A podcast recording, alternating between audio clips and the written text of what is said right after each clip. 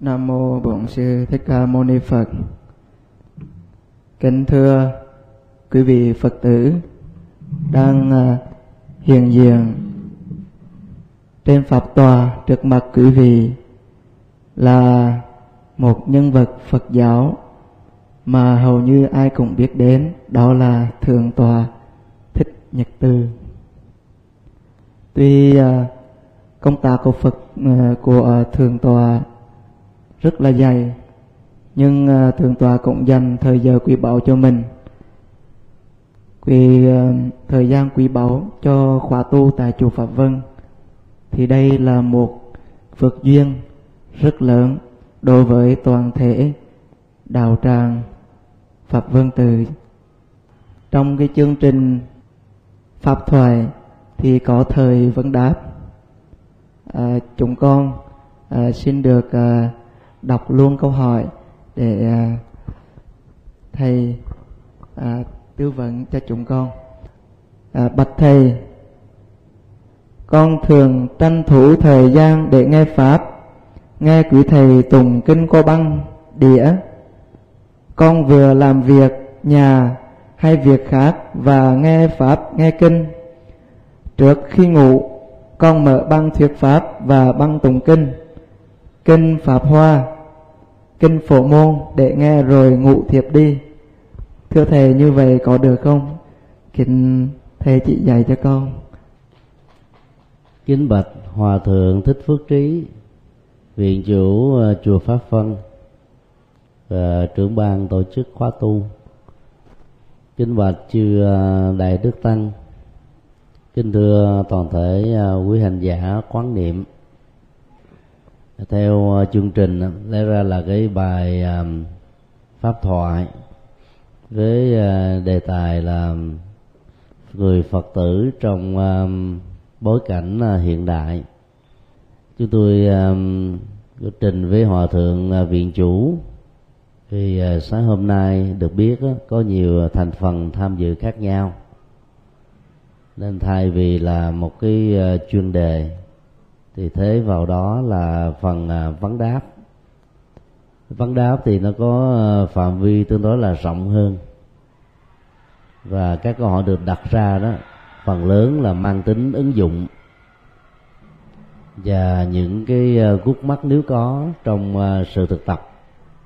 Cho nên việc chia sẻ nó đó sẽ có giá trị rất thiết thực và đáp ứng được cho nhiều à, đối tượng với nhiều cái à, cấp độ và cái mức độ tu khác nhau.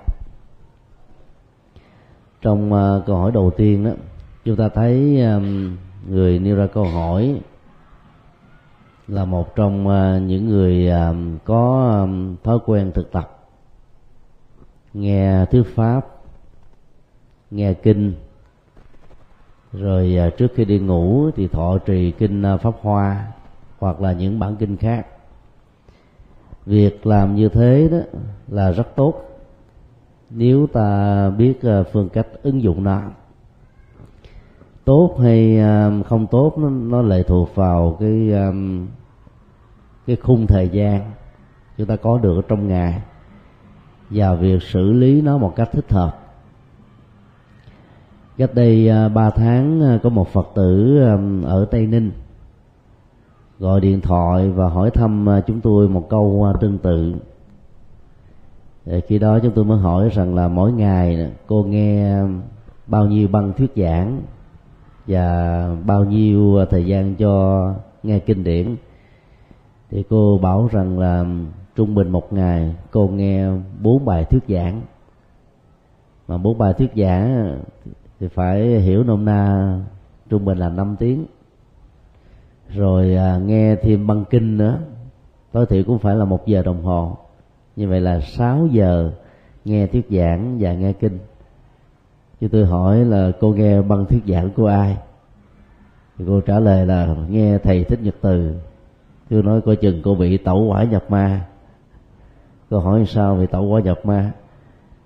Như tôi nói là thì cái à, mức tiêu thụ về à, vấn đề à, tư tưởng và nhận thức đó, nó còn thấp hơn là tiêu thụ thực phẩm hay là thức uống chúng ta đưa vào trong cơ thể. Mỗi một con người nó có một cái nhu cầu về cái lượng calorie để đáp ứng cho các cái sinh hoạt, bao gồm vận động và việc làm ta có nạp nhiều hơn trong một ngày. Thì số lượng năng lượng calorie đó, cũng không có hấp thụ hết. Và nó phải thảy qua các con đường khác, như là đại tiện, tiểu tiện, hay là suốt mồ hôi. Và có một số tình huống đó, nếu ta nạp nhiều mà không tiêu thụ hết á, có thể phát sinh ra một số chứng bệnh nữa. Vấn đề à, tiêu thụ Phật pháp cũng thế mỗi một ngày theo chúng tôi đó nghe một bài thuyết giảng là đủ rồi. Chứ nghe đến năm bài á, là tâm mình nó bị bảo hòa. Đưa vào một cái lượng thông tin và các cái uh, năng lượng Phật pháp quá nhiều trong khi cái khả năng tiêu hóa để đưa vào trong đời sống ứng dụng đó thì quá ít thì uh, chúng ta sẽ rơi vào tình trạng là tích tụ kiến thức ta và sau một thời gian đó ta có thể trở thành là một cái à, tiểu thư viện về à, các dữ liệu Phật học về các phương pháp hành trì. Nhưng à, xử lý chúng đó giống như là một nhà nghiên cứu xử lý cái nguồn thư viện á, thì lại không trôi. Kết quả là lệ lạc đó sẽ không có nhiều lắm. À, trong câu hỏi thì không có nêu ra là trong một ngày người đặt câu hỏi nghe bao nhiêu bài giảng, nghe bao nhiêu băng kinh. Như theo chúng tôi đó, là người tại gia, có cái thời gian hành trì vừa phải, được xem là thích hợp rồi. Đừng nên như là những vị xuất gia trong à, các tu viện. Vì người xuất gia đó, để được đức phật khích lệ à, phương pháp hành trì nhấn đến à, sự buông xả, để làm chủ được các giác quan và mọi động tác đi đứng nằm ngồi nói nín động tịnh thức ngủ co duỗi đều trải nghiệm được cái um, an lạc hiện tại. Trên nền tảng không có sự chấp trước. Đối với à, những gì thích hợp không có cái phản ứng à, loại trừ. Đối với những gì không thích và do vậy đó cho nên là thông dong tự tại trong đời cho nên um, sự thực tập càng nhiều thời gian, nghe càng nhiều đó, thì càng giúp cho các vị ấy đó là trải cái nghiệm, niềm an vui hạnh phúc tĩnh tại. Và do đó, có cái đời sống tâm linh trở nên cao thượng hơn. Còn là người phật tử tây gia, nếu um, vì lòng kính tin chánh pháp nhiều quá và um, nghe nhiều thì à, có thể à, trở thành là một trong những người nhập cản cái chùa về nhà của mình.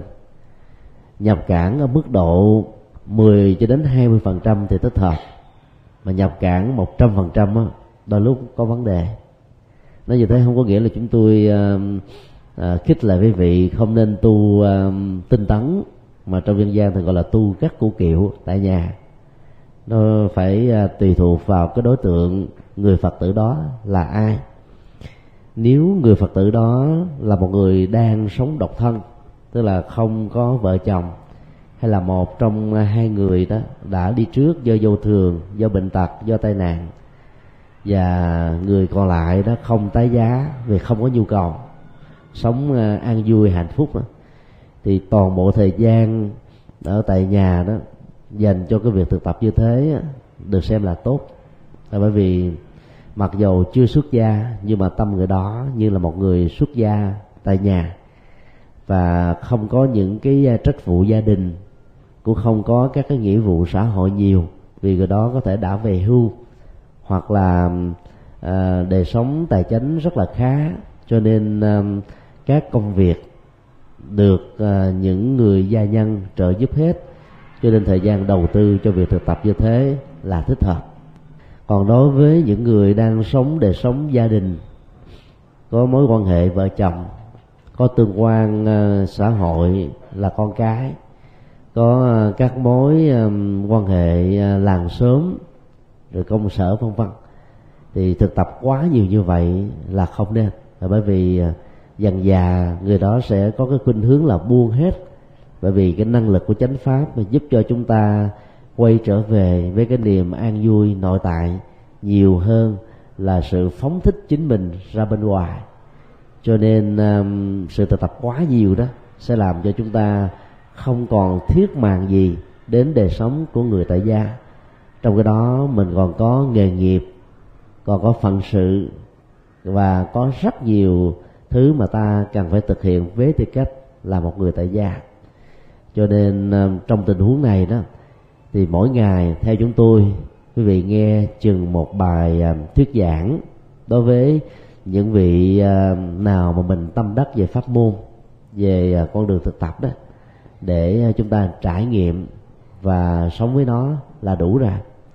Còn một thời kinh thì đừng quá dài và cũng đừng có tính công với phật, như một số các phật tử mới sơ cơ đó, đi vào trong chùa thì ờ, dự một vài khóa kinh đó, thì rất là thích. Cho nên ờ, thỉnh các cái băng tụng niệm về và mở suốt ngày. Thì mở suốt ngày như thế đó thì ờ, nó có một cái năng lực trị liệu giúp cho mình thư giãn những căng thẳng ở trong uh, uh, cá nhân cũng như là trong gia đình. Nhưng mà ta nghe quá nhiều mà không để thời gian thực tập đó thì đôi lúc đó, cái lệ lạc nó cũng không có bao nhiêu thì tôi mỗi một ngày nếu là người tại gia theo chúng tôi quý vị chỉ cần tụng một thời kinh hay là thế nó bằng một cái thời nghe kinh là đủ. Tụng trong quán niệm và cũng nghe trong quán niệm.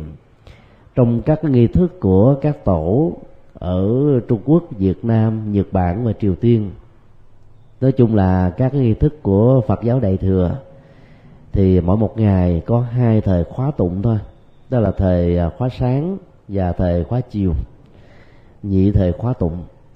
Khi mà ngài à, ngọc lâm quốc sư có một tầm ảnh hưởng quan trọng ở trong đất nước à, trung quốc đó, thì ngài mới biên tập lại các nghi thức tụng trì và nâng nó lên thành là bốn thời.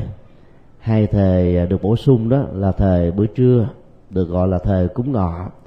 Thực tế đó, nó là một cái nghi thức mà tất cả những vị xuất gia theo tịnh độ tông với sự hướng dẫn của ngài ngọc long quốc sư đó bày tỏ lòng tôn kính đối với mười phương ba đề các đức phật.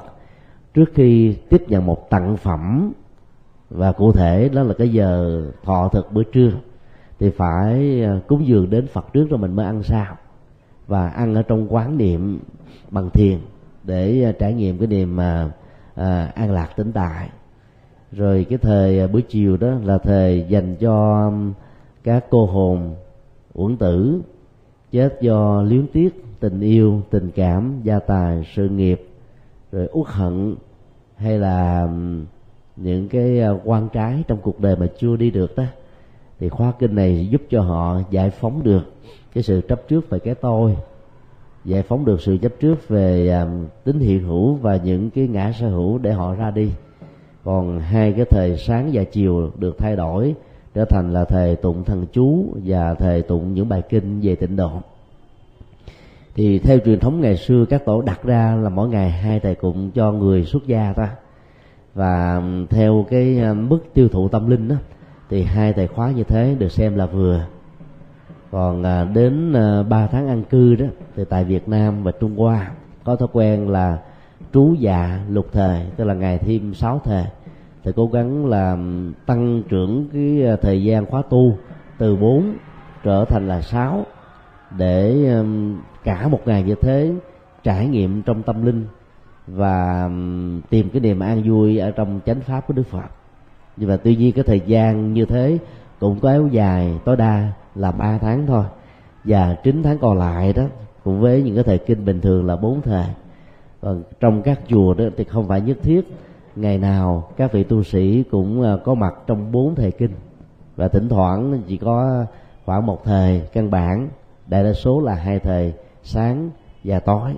Cho nên người tại gia theo chúng tôi cũng nên theo cái cái nghiên cứu của các tổ và các nghi thức đã được um, ứng dụng trải nghiệm đó qua nhiều thế kỷ đó.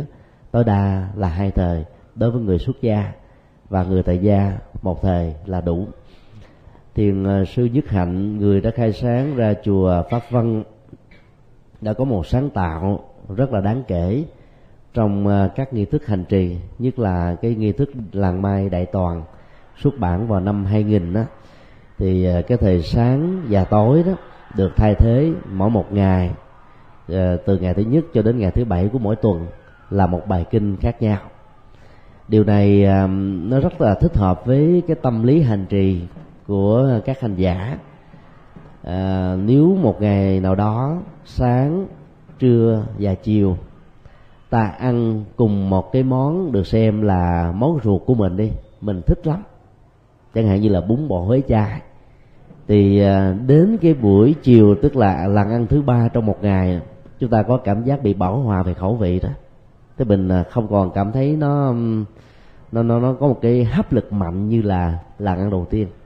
Và nếu suốt cả 7 ngày ta cùng ăn một cái thực phẩm là bún hò bò huế chai, thì chắc chắn rằng là ăn nó ngán đến càng cổ, phải không à huống hồ là ta ăn qua năm suốt tháng.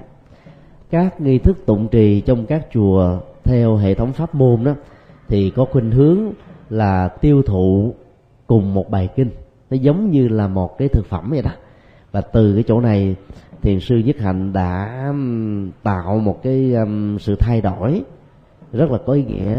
Sáng một bài kinh chiều một bài kinh ngày hôm sau thay đổi và cứ như thế 7 ngày.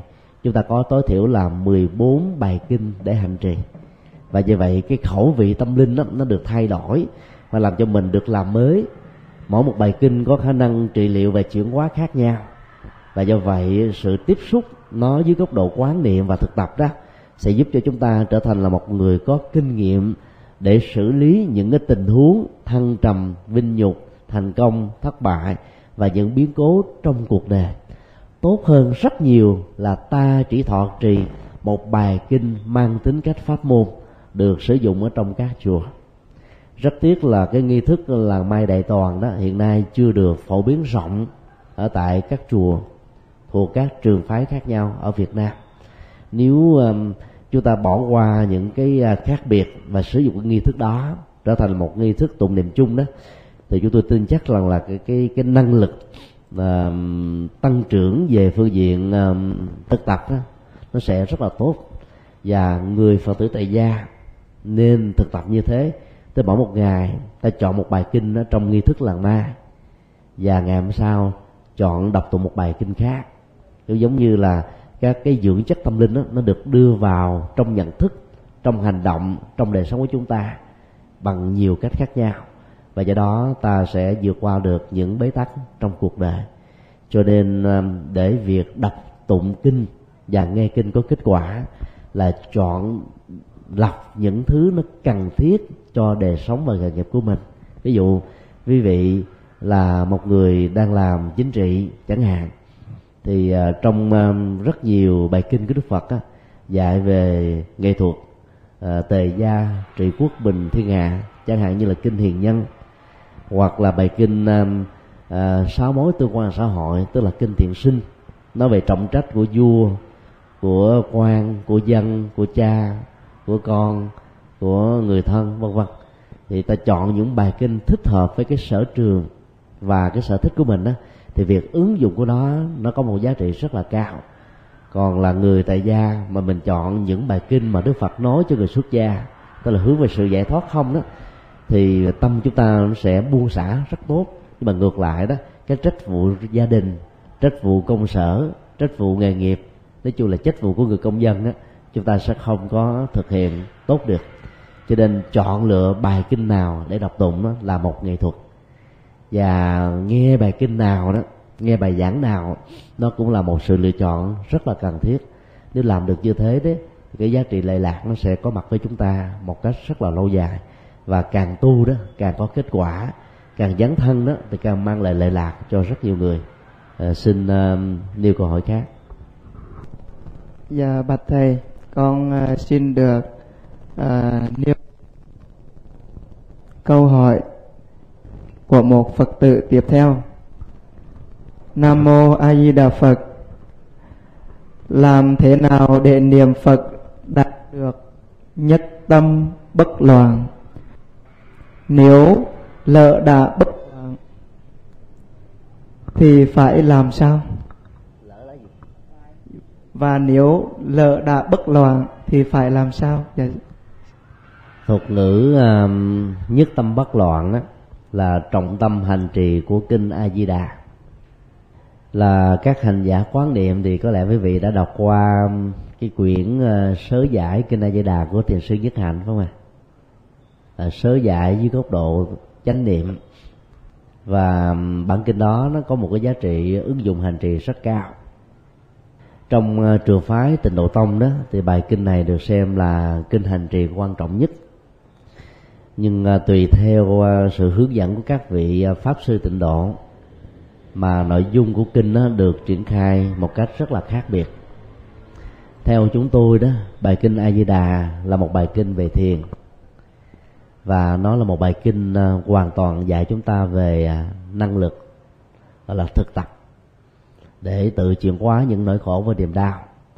Hoàn toàn không có bất kỳ một ý niệm tha lực nào được trình bày một cách trực tiếp hay là ám chỉ ở trong kinh A Di Đà để ờ, có được cái ờ, năng lực ờ, nhất tâm bất loạn trong niệm Phật như là một cái nghệ thuật hiện tại lạc trú, lấy danh hiệu của Đức Phật để ta làm cho tâm trở nên dừng lắng, được xem là nòng cốt của thiền chỉ trên ờ, cơ sở đó tâm trở nên ờ, định tĩnh và trí tuệ được phát sinh. Tất cả những đời sống ờ, đạo đức á, sẽ được uh, trải nghiệm một cách ở mức độ cao nhất. Thì các hành giả thọ trì kinh A Di Đà sẽ được hướng dẫn bốn yếu tố quan trọng mà nếu thiếu nó thì nhất tâm sẽ không bao giờ có mặt. Thì huống hồ là đạt được trình độ cao nhất là bất loạn. Thứ nhất đó là tu tập thiện nhiều.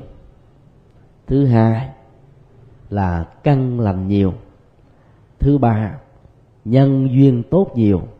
Và thứ tư là quán niệm pháp âm. Cái nguyên nhân ờ, của bản kinh A Di Đà là bất dĩ thiểu thiện thiện căn phước đức nhân duyên đắc sanh bị quốc việc mà sanh về tây phương tịnh độ đó có được hay không ở hiện tại trong tương lai nó không quan trọng. Nhưng nó được nêu ra như là một cái tiêu chí mà việc thỏa mãn các yêu cầu chánh nhân ở hiện tại đó là không thể không có.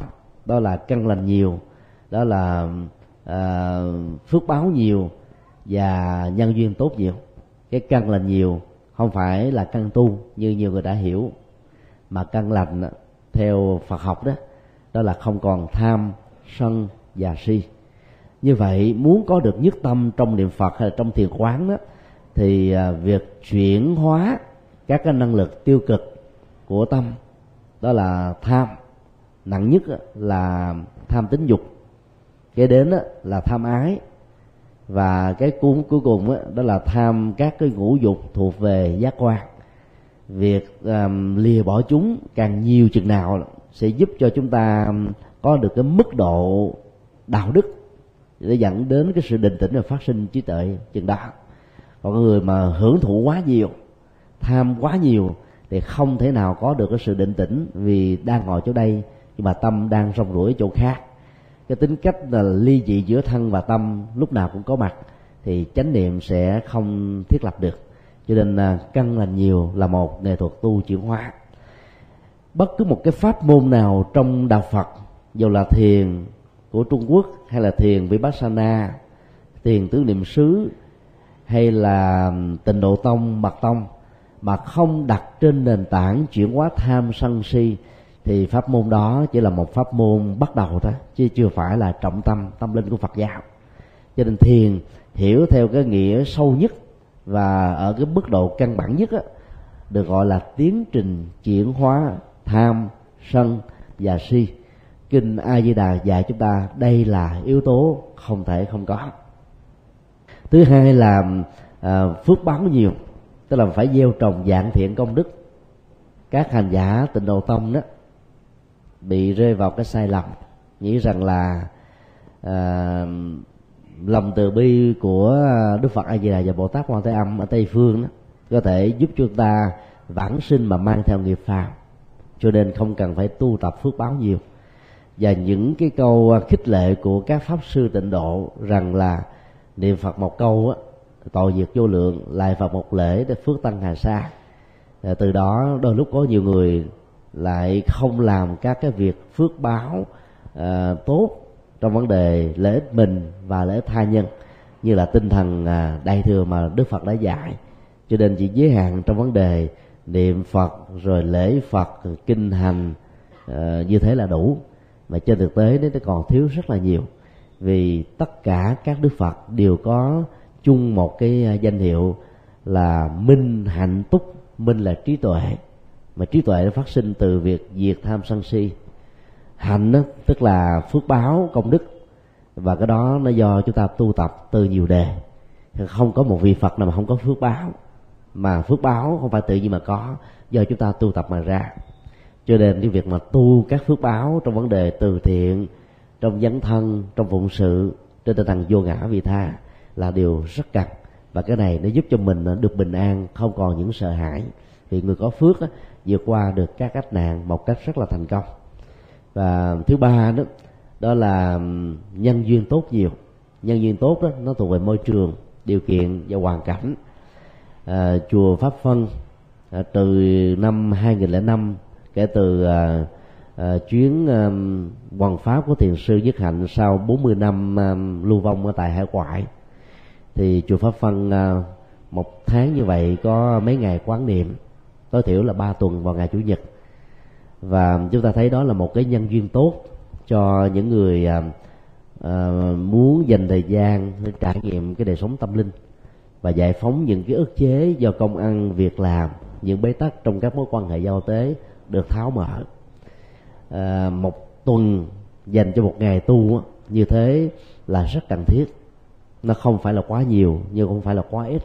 Và những người tại gia giàu bận rộn đối với công việc nuôi con hay là chăm sóc cho cháu như một niềm vui cỡ nào đi nữa cũng nên dành một ngày về các ngôi chùa mà mình đang thực tập như là một pháp môn đó để trải nghiệm đời sống à, an vui hạnh phúc.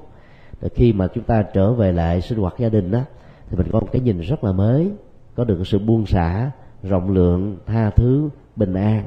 Và có được một cái nhìn rất là sáng suốt để giải quyết những bế tắc mà sáu ngày vừa qua. Vào lúc chúng ta bị căng thẳng bởi những áp lực mà ta không vượt qua được. Cho nên um, cái nhân duyên tốt đó là điều không thể không có. Tại mỗi một gia đình đó chúng tôi kính đề nghị là nên có một cái à, góc tâm linh, tức là không gian để thực tập thì một tuần đó, ta đến chùa một ngày hoặc là nửa buổi nhưng mà sáu ngày còn lại ta phải có một sự hành trì. Và đây chính là yếu tố để giúp cho chúng ta có được cái niệm phật nhất tâm bất loạn. Chứ ờ, sáu ngày không thực tập gì hết. Đến ngày thứ bảy mới ngồi vô. Thì cái thời gian ngồi đó ở các chùa phần lớn chỉ có một tiếng đồng hồ. Thì chưa kịp để chúng ta dừng lắng các thói quen vọng động của sáu ngày thì cái thời khóa ngồi nó đã được kết thúc, cho nên kết quả không có. Do đó phải thực tập ba điều căn bản được nêu ra trong kinh A Di Đà thì cái việc thứ tư đó là nghệ thuật quán niệm sẽ giúp chúng ta đạt được cái nhất tâm và bất loạn trong niệm Phật hay là trong thiền quán. Thứ tư là quán pháp âm. Thì bản kinh a di đà nêu ra như thế này. Hãy quán gió thổi, mây bay, suối chảy, thông reo, chim hót líu lo đều là pháp âm vi diệu của bát chánh đạo. Tứ diệu đế, bảy yếu tố giác ngộ, chánh niệm, tỉnh thức, ngũ căn, ngũ lực, vân vân.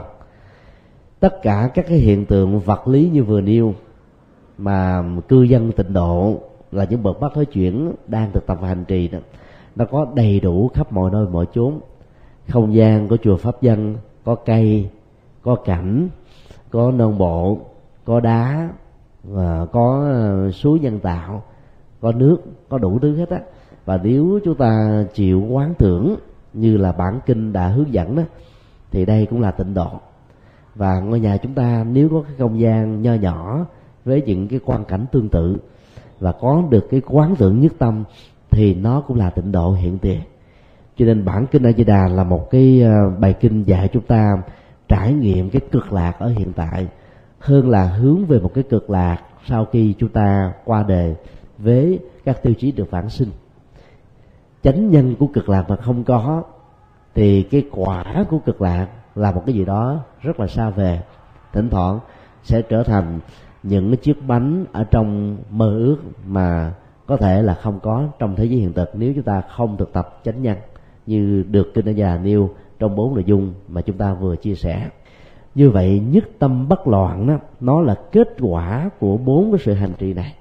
Nếu ai không có tu tập căn lành nhiều tức là từ bỏ tham sân si không tu tập các cái nhân duyên phước báo tốt nhiều không tu tập quán niệm nhiều thì làm sao có được nhất tâm? Nhất tâm á à, nó như là một kết quả nó như là mục tiêu hướng đến hơn là cái sự thực tập. Chính vì thế đời sống đạo đức trí tuệ đó được xem là hai yếu tố không thể không có.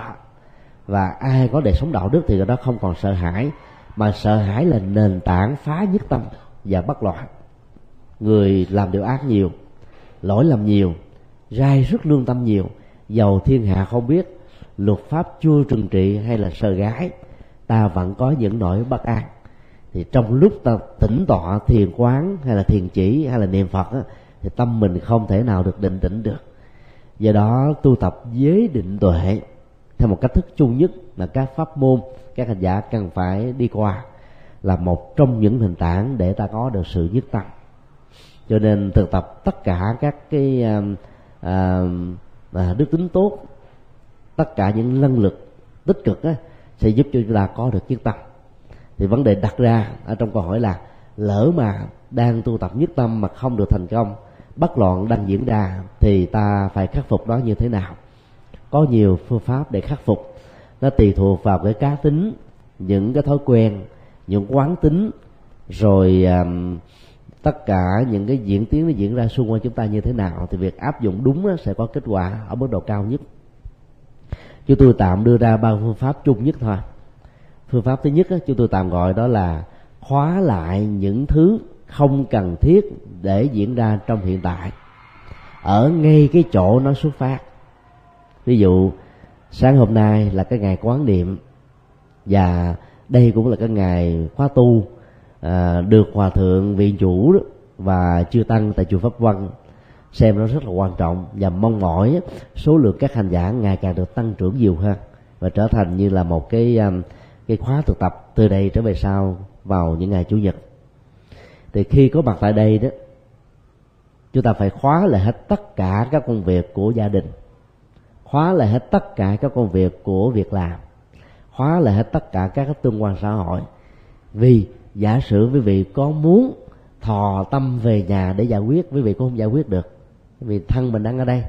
Giải quyết nó phải liên hệ đến bàn tay, liên hệ đến bàn chân, liên hệ đến lời nói, liên hệ đến các công việc và liên hệ đến không gian ở tại nhà trong khi đó, thân mình đang đính hôn với cái pháp môn tại chùa pháp văn, thì hãy để cho thân, rồi để cho ý, để cho tay chân cũng đính hôn một cách chung thủy tại đây thôi, chứ không có ly ly dị về nhà.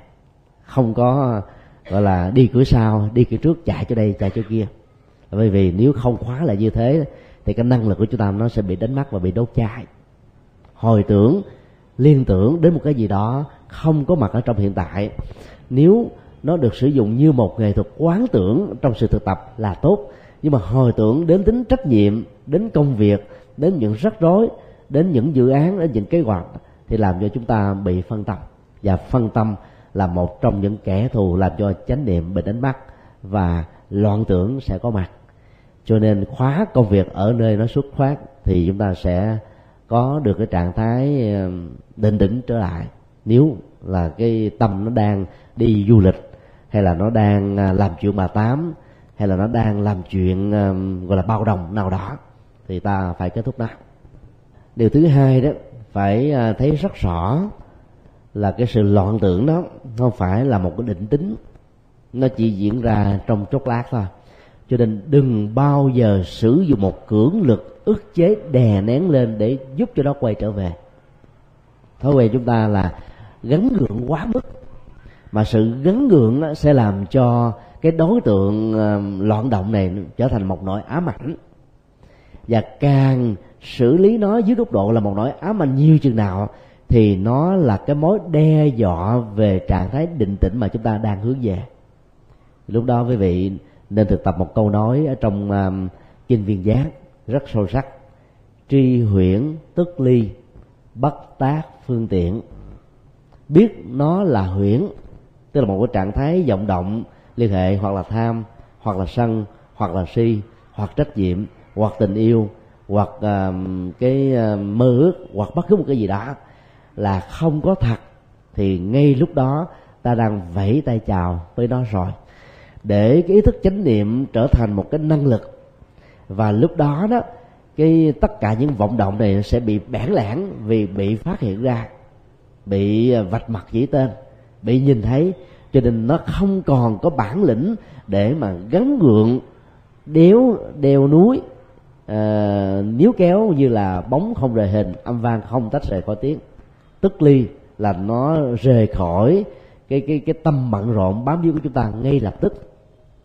Và cái câu thứ hai rất là sâu sắc bất tác phương tiện không cần phải nỗ lực sử dụng một phương tiện gì để đè nén nó để ức chế nó để vẫy tay chào với nó. Tự động chánh niệm của mặt là tất cả cái này nó tan biến thôi. Cũng giống như bật cái công tắc ánh sáng thì bóng đêm sẽ không còn có mặt nữa. Cho nên giữ chánh niệm biết rất rõ đây là một cái loạn tưởng và thấy nó mà không theo tự động nó sẽ được vượt qua. Phương pháp của thiền sư thanh từ à, tri vọng nói vắn tắt nói đầy đủ là tri vọng tức ly hay là biết vọng không teo trên thực tế là một cái phần ứng dụng của cái phần gọi là quán tâm tức là một trong à, à, tứ niệm xứ là thay vì đức phật dạy chúng ta quán thân quán cảm xúc quán tâm và các ý niệm của tâm để chúng ta thanh lọc để có được cái sự định tĩnh và vẫy tay chào với sự à, loạn tưởng hay là vọng tưởng hay là điên đạo thì tiền sư thanh từ dạy các hành giả chỉ tập trung vào cái việc biết vọng và không theo nó.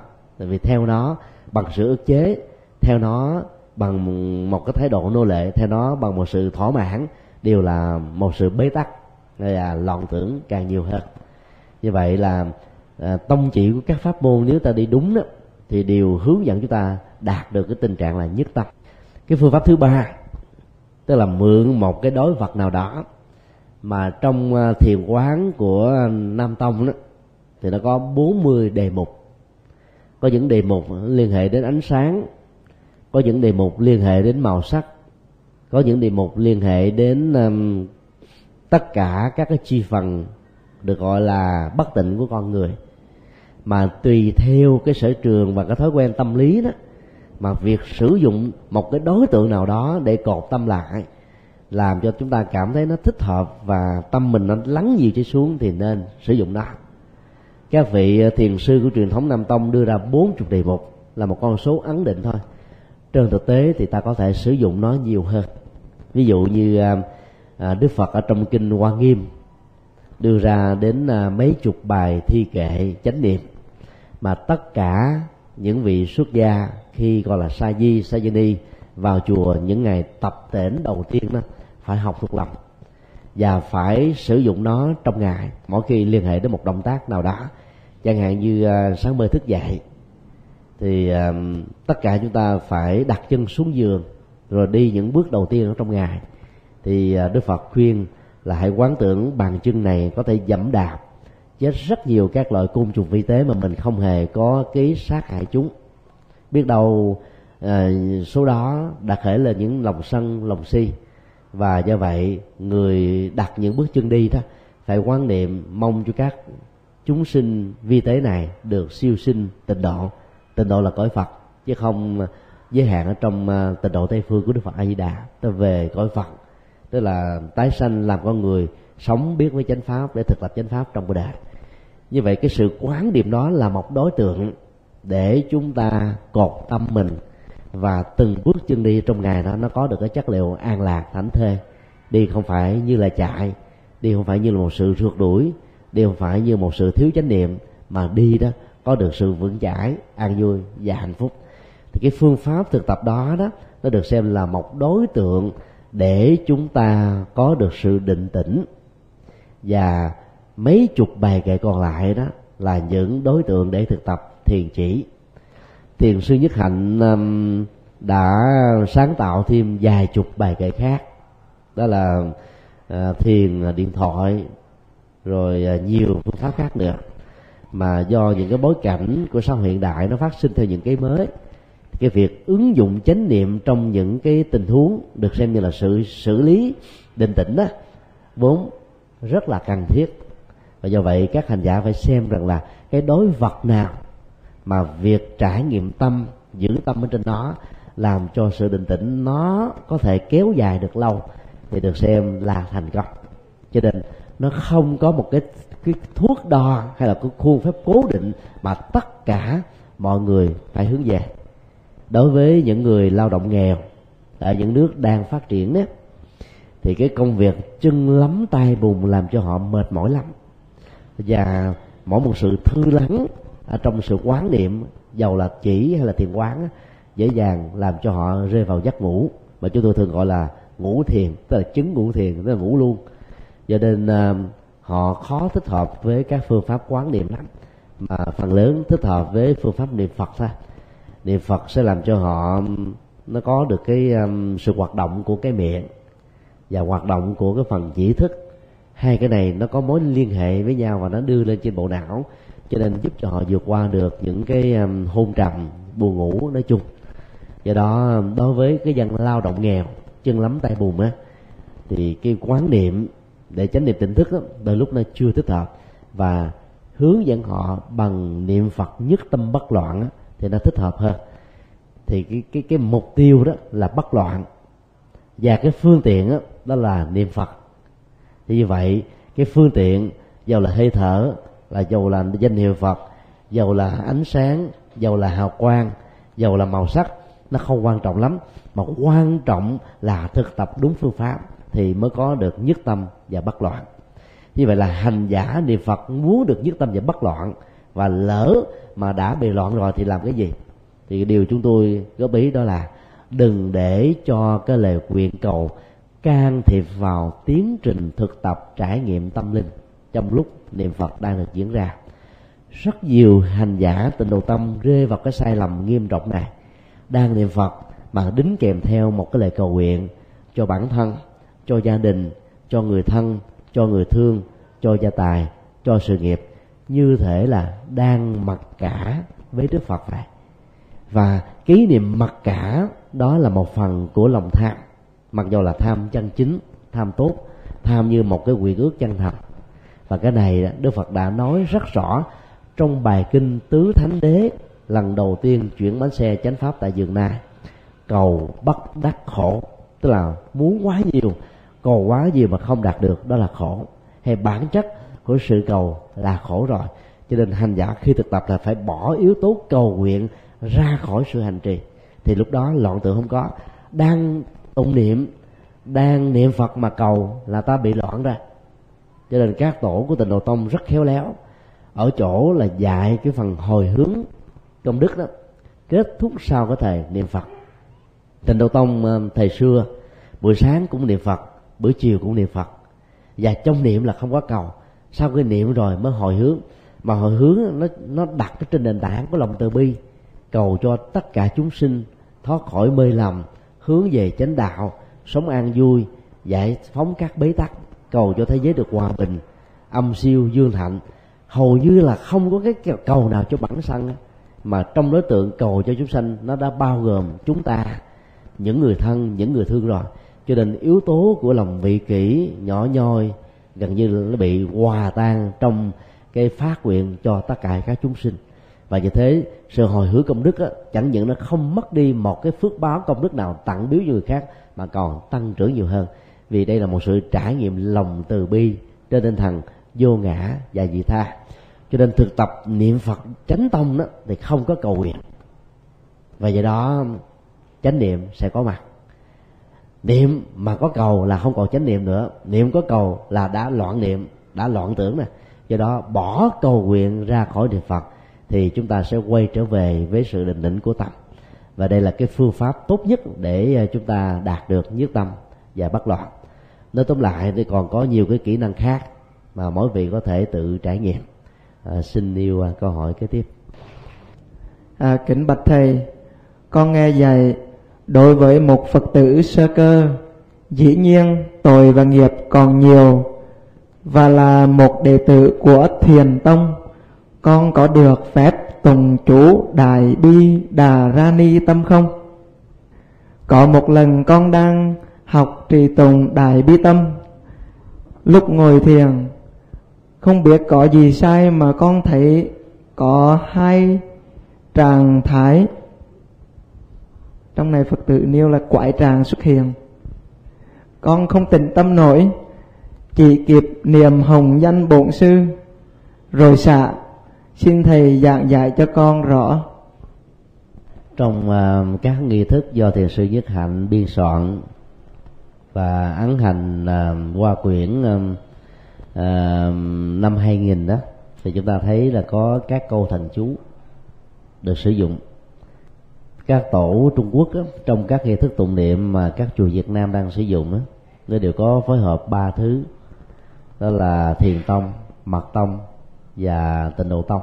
Tịnh độ tông đây được thể hiện qua các bài kinh của pháp môn. Thì việc một hành giả thực tập thiền thọ trì à, thần chú đại bi đó không có gì là sai nếu ta biết cách à, trải nghiệm nó. À, đừng quá quan trọng về danh hiệu của các vị thần ở trong à, chú đại bi. Và cũng đừng có quan trọng những cái năng lực hỗ trợ như đã được cường điệu thông qua việc chú giải và giải thích nó từ lịch sử trong mấy nghìn năm vừa qua. Cũng đừng bận tâm về cái mồ nhiệm mà rất nhiều người đã kể lại do trì niệm thần chú đại bi mà có. Một hành giả thực tập thiền quán có thể nhấn mạnh đến câu đầu tiên của thần chú đại bi là đủ rồi. Thiên thủ, thiên nhãn, vô ngại, đại bi, tâm đà la ni. Rồi nam mô, vân vân. Thì ta thấy là cái đà la ni đó là cái à, trọng tâm của hành trì. Đà la ni là thần chú thần chú của tâm, hay sử dụng tâm, chánh niệm như là một thần chú. Và đây là một nghệ thuật chơi chữ rất sâu sắc. Rất nhiều hành giả khi tụng thần chú là nghĩ tưởng đến các thần, nghĩ tưởng đến sự gia hộ, nghĩ tưởng đến sự nhiệm màu, nghĩ tưởng đến à, các cái năng lực tha tha lực ở bên ngoài. Và do vậy đánh mất đi chánh niệm trong lúc thực tập có rất nhiều người trong nỗi khổ niềm đau chẳng hạn như khi vượt biên chuẩn bị uh, bị chìm xuống biển khơi làm mồi cho cá niệm thần chú đại bi biết bao nhiêu lần rồi cũng chết. Có nhiều người tàu bị chìm niệm bao nhiêu lần nó còn không nổi lên được.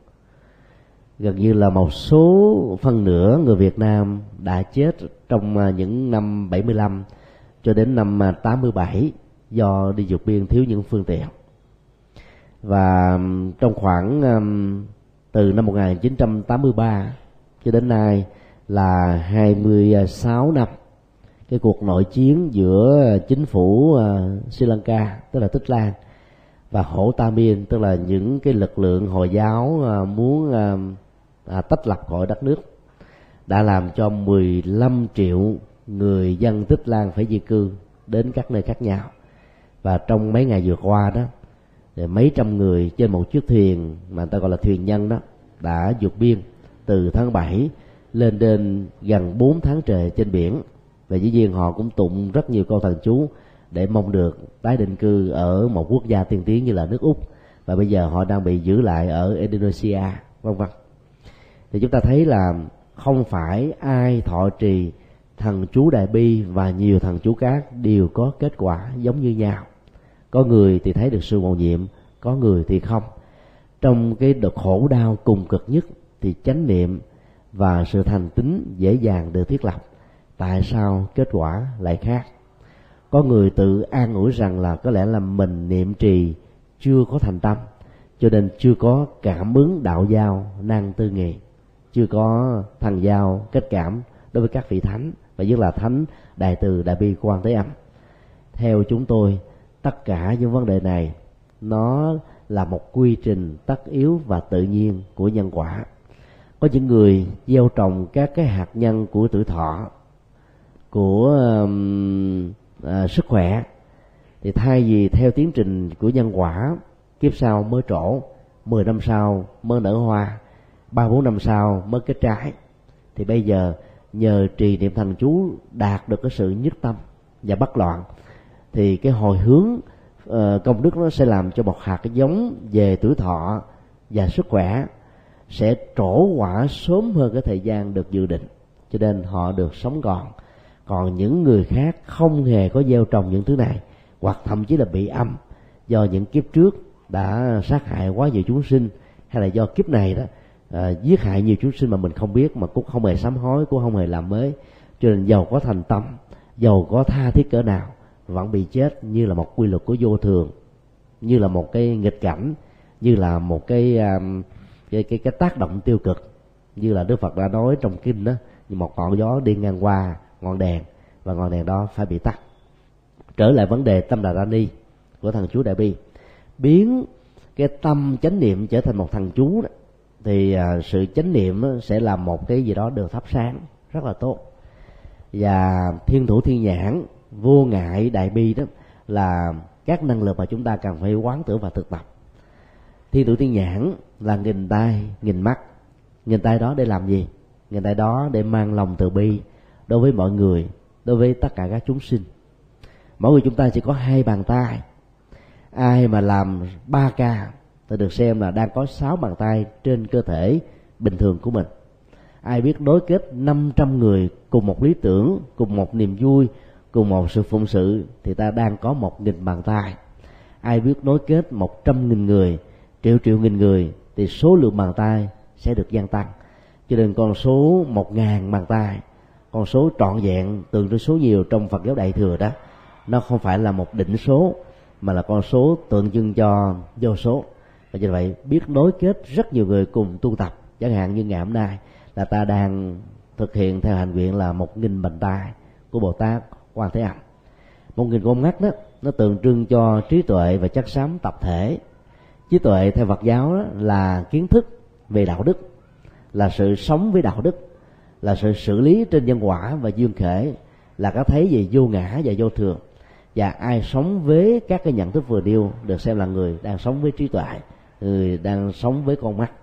Con mắt của tầm nhìn xa, con mắt của chiều sâu, con mắt cắt lớp các cái lớp của thực tại con mắt rời bỏ được tất cả mọi chấp trước và khổ đau.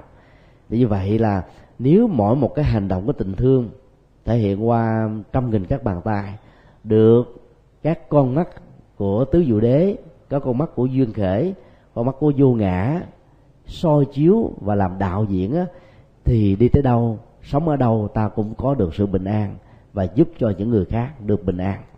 Và cái đó được xác định đó là vô ngại đại bi tức là lòng từ bi không còn, gọi là, trở ngại bất cứ ở trong một nghịch cảnh nào.